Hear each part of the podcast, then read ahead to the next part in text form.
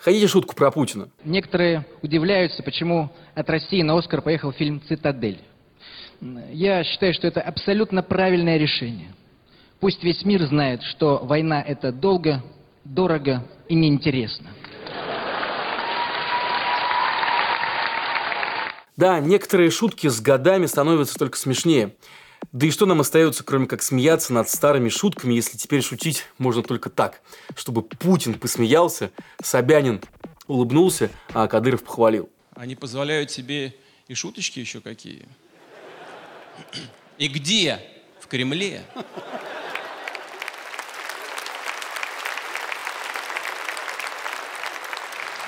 на бывших больших начальников, на уходящих, приходящих, ну и на действующих.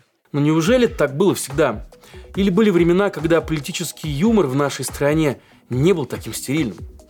В какой момент и почему наши власти потеряли чувство юмора? С вами Павел Коныгин, и это рубрика «Разборы». Сегодня мы поговорим о юморе и о том, как политическая сатира стала внешнеполитической, о том, можно ли в России шутить про чиновников и про каких чиновников. Ну и, конечно, как пародии на Путина способствуют росту его рейтинга. И главное, почему поколения юмористов меняются, а вот шутки остаются все теми же.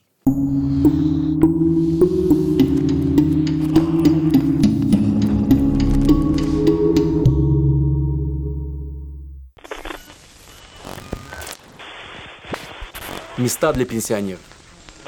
Мои сверстники, наверное, помнят такую передачу, как «Куклы». Она выходила с 94 года и была самой популярной российской комедийной телепередачей на политическую тематику. «Куклы» позволяли себе смеяться и над президентом, тогда Борисом Ельциным. Россияне, привет! Голосуйте, или я проиграю. И над премьерами, и над всесильным Березовским. И даже, вы не поверите, над самим Путиным поначалу тоже. Да я же исключительно для объединения общества. Эм, а так я их всех терпеть не могу. Дайте только срок.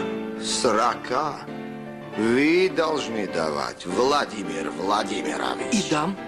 Еще как дам. Все у меня попляшут. И демократы, и коммунисты, ну, и левый уклон, и правый. Останется только вертикаль. И ту, если что, в горизонталь опущу. Я такой. Это не для печати. Это для истории. Говорят, именно одна из шуток создателей «Кукол» и стала причиной закрытия передачи. Была у них такая серия, как «Крошка Цахис». Так вот, роль уродливого карлика в этой гофмановской сказке играла именно кукла Путина. Мочить в сортире! Ой, разговаривает. Словом, в 2002 году программу «Кукла» закрыли, а весь старый НТВ разогнали. И говорят, что инициатором этого был как раз именно Владимир Путин. В первой половине нулевых за юмор на российском телевидении отвечали советские мэтры. КВН Александра Маслякова, Кривое зеркало Евгения Петросяна, Аншлаг Регины Дубовицкой. Отдельные участники этих передач становились настолько известными, что получали даже собственные шоу. Ну вот, например, Первый канал показывал концерты новых русских бабок. Про политику на центральных телеканалах шутили мало. Разве что иногда это делал КВН, да и то аккуратно, да и то, как все понимали, с высочайшего позволения. А вот в аншлаге или кривом там зеркале чаще пересказывали еще советские анекдоты про тещу и вообще не затрагивали политическую тематику. Талантливая молодежь, приходившая в эти старые и затхлые передачи, искала возможность, хоть какую-то возможность себя проявить. И молодая публика тоже ждала чего-то нового. Но ведь правда было уже просто невозможно смотреть все это ужасное. Кругом одни психи. Захожу в лифт, одна дама мне говорит, в лифте, говорит, не курят. Я говорю, «А я вам и не предлагаю. Одним из символов, как тогда казалось, перемен стал Comedy Club, который впервые вышел в эфир в 2005 году. Несмотря на то, что большая часть участников команды были выходцами из КВН, стиль и темы шуток заметно отличались. Резиденты шоу смеялись над московским гламуром, высмеивали звезд, много говорили про наркотики, а еще очень любили шутить и довольно грубо шутить про геев. это была чуть ли не визитная карточка и Comedy Club, и всех следующих проектов комиков СНТ. И все это на грани цензурных ограничений, а иногда и даже за гранью. Молниеносный оглушительный успех программы как бы намекал нам всем, что меняется целая эпоха. Больше не будет Маслякова и Дубовицкой, и не будет никакого Петросяна. Их время просто ушло. Но кое-что общее у молодых и старых юмористов все же было. Все они избегали политических шуток. В Comedy Club могли высмеять, например, выдуманного депутата, изредка только настоящего. К ним, например, приходил даже одиозный вот тот самый депутат Митрофанов.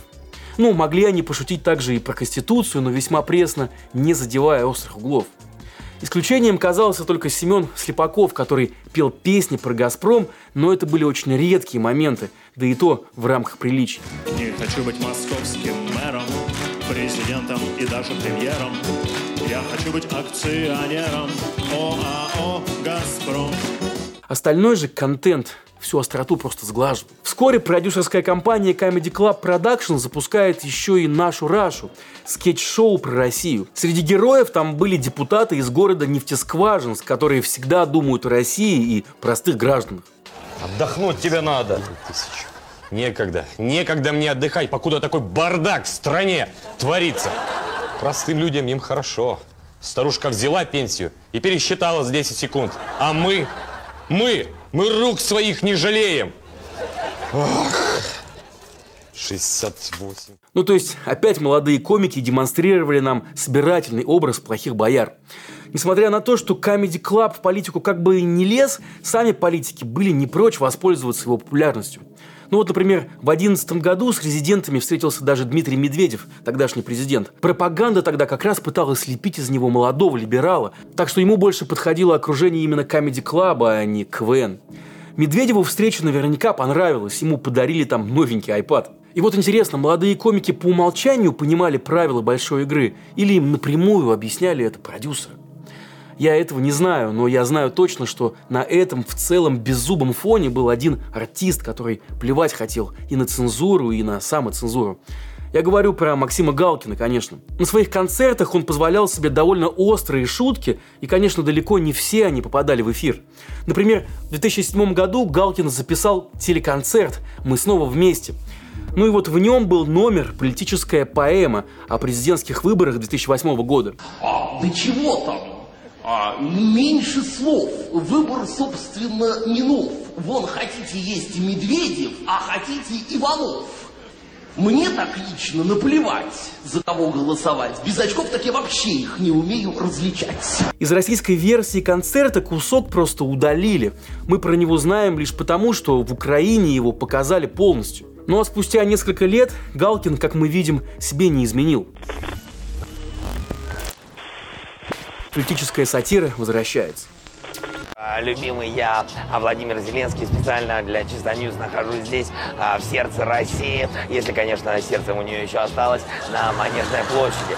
Я вам честно хочу сказать, что а, все истории, все легенды о том, что в России происходит информационная антиукраинская война, это все неправда.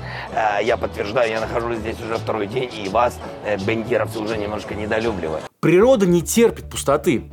Не будет в телевизоре Галкина, будет кто-то похлеще, и запрос страны на политическую сатиру надо удовлетворять. В администрации президента это прекрасно понимают.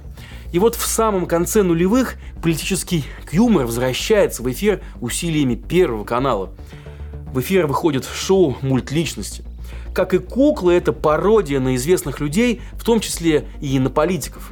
Путин, Медведев, Лужков, Собянин. Неожиданно выясняется, что шутить про российских политиков вроде как бы можно. Но вот шутить, а смеяться по-прежнему нельзя. Зато отрываться можно на зарубежных политиках, например, на Клинтон, Меркель или Обаме.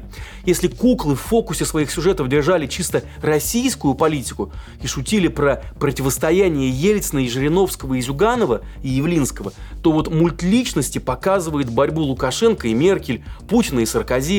И Путин в этих шутках всегда хороший и всегда выигрывает. КВН также начинает бомбить политическим контентом, подчеркивающим величие Путина и России вводит санкции, шутит про санкции, начинается импортозамещение, шутит про импортозамещение. Какую бы тему ни затронули в КВН, Шутка всегда объяснит, что Россия все равно победит всех врагов и преодолеет все невзгоды. А что есть некий ряд мелких трудностей, так то уж не впервые в истории. Ведь на то мы и славные русичи, что с бедой любою мы справимся. Ждут нас снова победы великие. Нефть подпрыгнет под 400 долларов. Рубль станет валютой резервной. Джонни Депп переедет в Мордовию. Ну а в Comedy Club восходит звезда Дмитрия Грачева, человека, пародирующего Путина. С этого момента Comedy Club регулярно шутит про президента, но, как и в случае с Первым каналом, никогда не смеется над ним. Он-то как раз всегда хороший, находящий самые остроумные выходы из любых ситуаций. Настолько крутой, что как будто и придумывать ничего не надо. И так получается смешно. Особенно на фоне иностранных политиков, которые всегда дураки. Эта идея высмеивания иностранных политиков, кстати, сохранилась до сих пор. Над своими смеяться нельзя, так хоть над чужими посмеемся. Так получается. Что? Санкции? Какие санкции? А, санкции. Я не переживаю. Я, я слышал, что Обама их продлил. Мы его-то не продлили. И вот, кстати, была на нашем телевидении еще вот такая попытка бывших КВНщиков шутить на политические темы. Шоу «Прожектор Пэрис Хилтон» на Первом канале. И вот, пожалуйста, зацените масштаб замысла. На Первом канале в шоу приглашали главу ЛДПР Жириновского, кандидата в президенты Прохорова, депутата Госдумы Виталия Милонова и даже официальную представительницу МИДа РФ Марию Захарову. Но, как вы понимаете, в итоге из всего этого, опять же, выходил милый между собойчик. Как говорится, зацените атмосферу. А кто работает, скажите, в комиссии по предсказаниям? Да. Используете ли вы такие э, э, новинки, как стеклянный шар? Карты Таро. карты Таро, как... э, Кровь летучей мыши. Кровь летучей мыши. Что используется сейчас в МИДе для предсказаний? Гадалка Для Леопольдия. предсказаний, знаете, в основном используются очки Лаврова. Да. И через них Новый очень, термин для России. очень все видно. Очень все Вопрос? Те, кто вылез из ящика. Вы, может, возразите, от чего вы хотите вообще от телека? Там всегда зажимали комиков. Ну хорошо, давайте заглянем в интернет. Там, казалось бы, должно быть совсем по-другому. Шути о чем хочешь, и никакой продюсер слова тебе не скажет. Но это в теории, а на практике российские чиновники решили, что юмор и пропаганда могут хорошо работать даже в интернете. И самый яркий пример – это проект «Спасибо, Ева», запущенный в 2011 году. Кстати, структурами, связанными с Росмолодежью и движением «Наши», которое придумал Владислав Сурков. Посмотрите видео о нем, если кто не видел. Молодые блогеры получили возможность хорошо зарабатывать и раскрутиться, но взамен нужно было идеологически правильно шутить. Вот Илья Прусикин из группы Little Big. Ныне иноагент читает рэп про Америку. За нефть уничтожаете целые народы с песнями свободы под демократические нот. Вот он же поет про Ливию от лица американского ковбоя. Побей всех подряд, Американ бой! Тебе все можно, теперь ты ковбой! Хотя вряд ли в истории отечественной политической сатиры было что-то более нелепое, чем рэп-баттл Ленина и Навального. Кумир коммунистов, моя фамилия Ленин на свою жизнь. Я написал ему книг, а ты все свои мысли укладываешь в твит Я Навальный, пусть у меня мало идей. Зато со мной много баранов, ой, точнее людей. За мной идет вся школота, а ты Владеешь армией фенов, где бабки да деды. В перемешку с шутками молодые комики делали видео даже про оранжевые революции, объясняя своим зрителям, какая Америка плохая. К 2011 году Comedy Club уже не казался прогрессивным, и проект «Спасибо, Ева» выглядел как бы как альтернатива для молодой аудитории. Даже такие знаменитые ныне комики, как Данила Поперечный и Руслан Усачев, тоже участвовали в Еве, хотя спустя годы и говорят, что, конечно же, не знали, на кого работали. Но уже осенью 2012 года почти все шоу, выходившие под эгидой Евы, закрылись. Вероятно, все это создавалось под президентские выборы 2012 года, так что долгосрочных перспектив у проекта вовсе даже и не было. Короче говоря, молодые юмористы, которые как будто стали альтернативой для аншлага и прочих кривых зеркал, всего за несколько лет и сами превратились в Дубовицких и Петросянов. И тут появился стендап. Стендап развивался в России еще в нулевые, однако массовым явлением стал только в десятые годы. Во всех больших городах появились открытые микрофоны, так что каждый желающий комик мог попробовать себя. Ну и вот постепенно стали возникать и первые звезды стендапа. К концу десятых годов были уже десятки комиков, способных на свои шоу собрать большой зал. Многих из них брал под свое крыло опять телеканал ТНТ. А один из продюсеров Comedy Club, Вячеслав Дусмухаметов, в 16 году и вовсе основал компанию Medium Quality. Под ее крылом снимаются до сих пор десятки юмористических шоу. Что было дальше? Внутри Лапенко, Прожарка, Big Russian Boss Show и много других. Не нужно активно следить за индустрией, чтобы знать людей, которые делают все эти шоу. Это как раз резиденты Comedy Club а. Гарик Харламов, Илья Соболев, резиденты шоу «Стендап» Евгений Чеботков и Нурлан Сабуров. Популярность молодых юмористов росла, однако и их юмор оказался абсолютно политически выхолощенным. Пошутить про поп-звезду можно, про секс можно, про региональные новости даже можно, пожалуйста. Но вот про Путина либо хорошо, либо никак. В декабре 22 года Medium Quality покупается корпорацией VK. И теперь все эти популярные шоу выходят эксклюзивно во ВКонтакте. Ну, как там шутят, вы легко можете себе представить. А если у тебя на презервативе, на презервативе нарисован такой папай-морячок, такой, знаешь, и что-то написано на китайском, типа качество норм. Максимальная политизация. Сегодня шутки наших комиков еще больше стали напоминать новости на Первом канале. Это в целом интересная ситуация. В течение недели, целой недели, серьезные передачи рассказывают нам, как Европа загнивает, а на выходных то же самое говорят уже юмористы и комики. Ну вот посмотрите, пожалуйста, например, как КВНщики поют про то, что без российского газа Европа замерзнет. Все старания Америки с Европой вдруг закончатся зимой. Голубая труба в России есть, и чего бы не хотели. Этой самой зимой ваши санкции вертели. Так, а ну хватит! Вам смешно? Мне вот как-то не очень. Мне правда кажется, что это неумно и не талантливо. Тема газа вообще какое-то больное место для наших профессиональных юмористов. Вот так называемый двойник Путина, например, выступает перед Советом директоров «Газпрома». «Сила Сибири» — это очень масштабный проект, но я вас уверяю, что впереди нас ждет очень много не менее значимых и масштабных проектов, таких как э, «Слезы Европы», «Недоумение Ирана», э, «Изумление Болгарии», э, «Турецкий поток», конечно, и «Американский потом», а вот Гарик Харламов шутит про газ. А вы тысячу раз не слушали нас, просто заплатили бы рублями за газ. А еще скоро наступит зима. Салют, Литва. Если бы Россия экспортировала не газ, а шутки про газ, то бюджет наш точно бы вырос в полтора раза. Но если вам кажется, что это дно, не торопитесь с выводами. Посмотрите международную пилораму. Шоу Тиграна Киасаяна – вот так пожмешь человеку руку, а он этой рукой сионизмом занимался, думал французский гость во время рукопожатия. Когда я вижу это, мне самому как-то даже неловко и вообще очень стыдно становится. Впрочем, иногда шутки того же Харламова точны как никогда, что даже злятся бешеные пропагандисты вроде Соловьева. А доллар стоит уже где-то 100 рублей.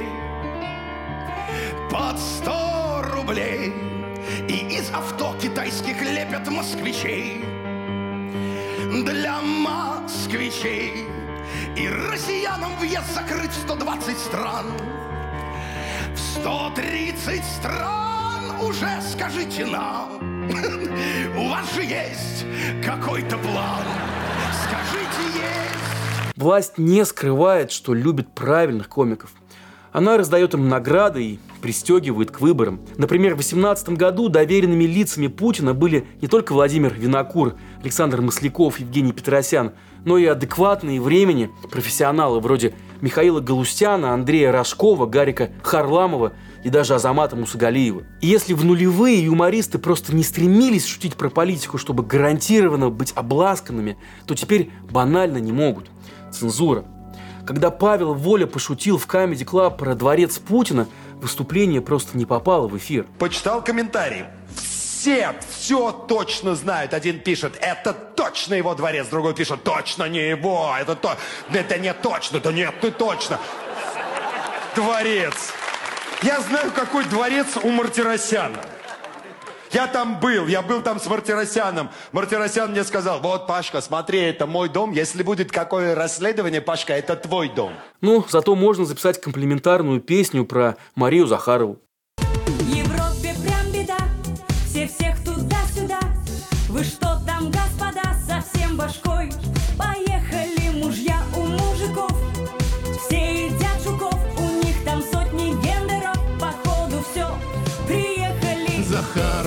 Мария, отличный дипломат.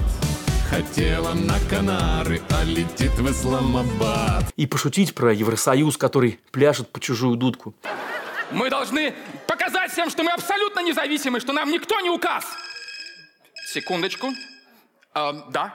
Алло, да, я все сказала, как вы сказали мне сказать. Все, спасибо. Аккуратней с трапом. Да-да, с трапом. Ну и с Трампом, если хотите. Короче, мне только что сказали, что мы хотим ужесточить требования к России. А после мобилизации Comedy Club сделал просто потрясающую по своей пошлости миниатюру про айтишника, который уехал в Ереван. Ты, кстати, для чего приехал? Скажи, пожалуйста. Просто отдохнуть там, кишкануть там или что, что для чего? Ну, как бы вам э, объяснить? чтобы меня не могли найти. Что, брат, что? Чтобы меня не могли найти. Что непонятно, про что ты говоришь? Просто я работаю в IT. А, ты работаешь в IT, да? А почему ты уехал, брат? Мобилизация. Что, брат, что я не расслышал? Что, Охался я. что, что, брат, я не понял, что? Релокация. А, Зато вот Ольге Бузовой, выступающей с комиком, с очень талантливым комиком Азаматом Мусагалиевым, такое кажется смешным. Границы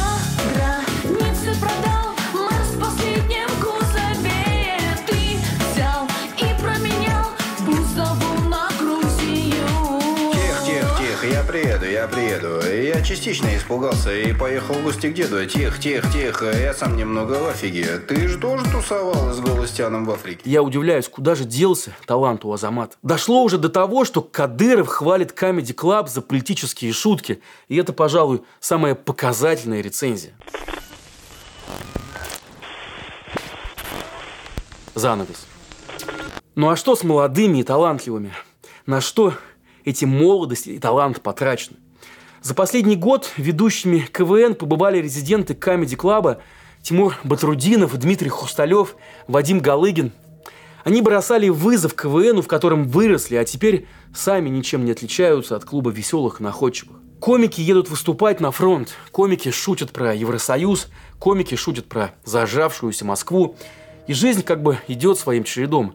Ничего не происходит. Выглядит просто крипово, коллеги. Так что хочется даже спросить, а вам-то самим это как? Для того вы пробивали свой талант, чтобы очутиться на таком дне. Может сложиться ощущение, что абсолютно все российские юмористы готовы работать на власть. Но на самом деле это, конечно, не так. Есть те, кто разорвал связи с продюсерами и перестал работать на телевидении.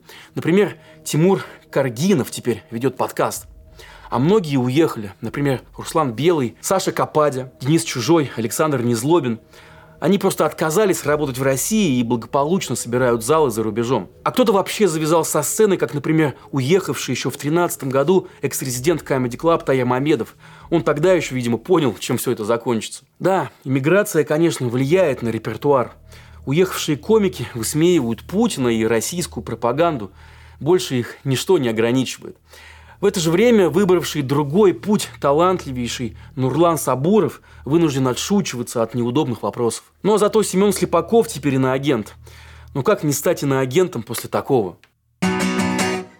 Не русский, не важна кровь отца, а, не русский, без кусочка конца, а, не мне не повезло, о, не русский, я всемирное зло. О, Но в России тем временем Петросян шутит про Украину на голубом огоньке. При власти кондитера Порошенко жить украинцам было не сладко, а при власти комика Зеленского не смешно. А 75-летний Владимир Винокур все еще пародирует Байдена. и по трапу не могут забраться, и поздороваться не знают с кем. А вы всех узнали сегодня. И да, они совсем не смешные. А знаете, кто по-настоящему смешон? По-настоящему смешным выглядит Путин, который, кажется, так старается притвориться серьезным пацаном, что становится уже совсем похожим на начальника милиции из того самого ролика про Рафика. Зачем вы отпустили на свободу опасного преступника и рецидивиста Рафика? Во-первых, Рафик ни в чем не виноват. Смешным выглядит все его окружение, дрожащее от страха перед хозяином. Просто вспомните того же самого Нарышкина. Смешной выглядит и несвобода, которую они сознательно выбрали для себя и навязывают всем остальным. Несвобода обнажает их уязвимость. И главный вывод, который я хочу сделать в финале этого разбора, он такой. Ребята, никакие они на самом деле не страшные, раз боятся нашего смеха. Смейтесь и продолжение следует.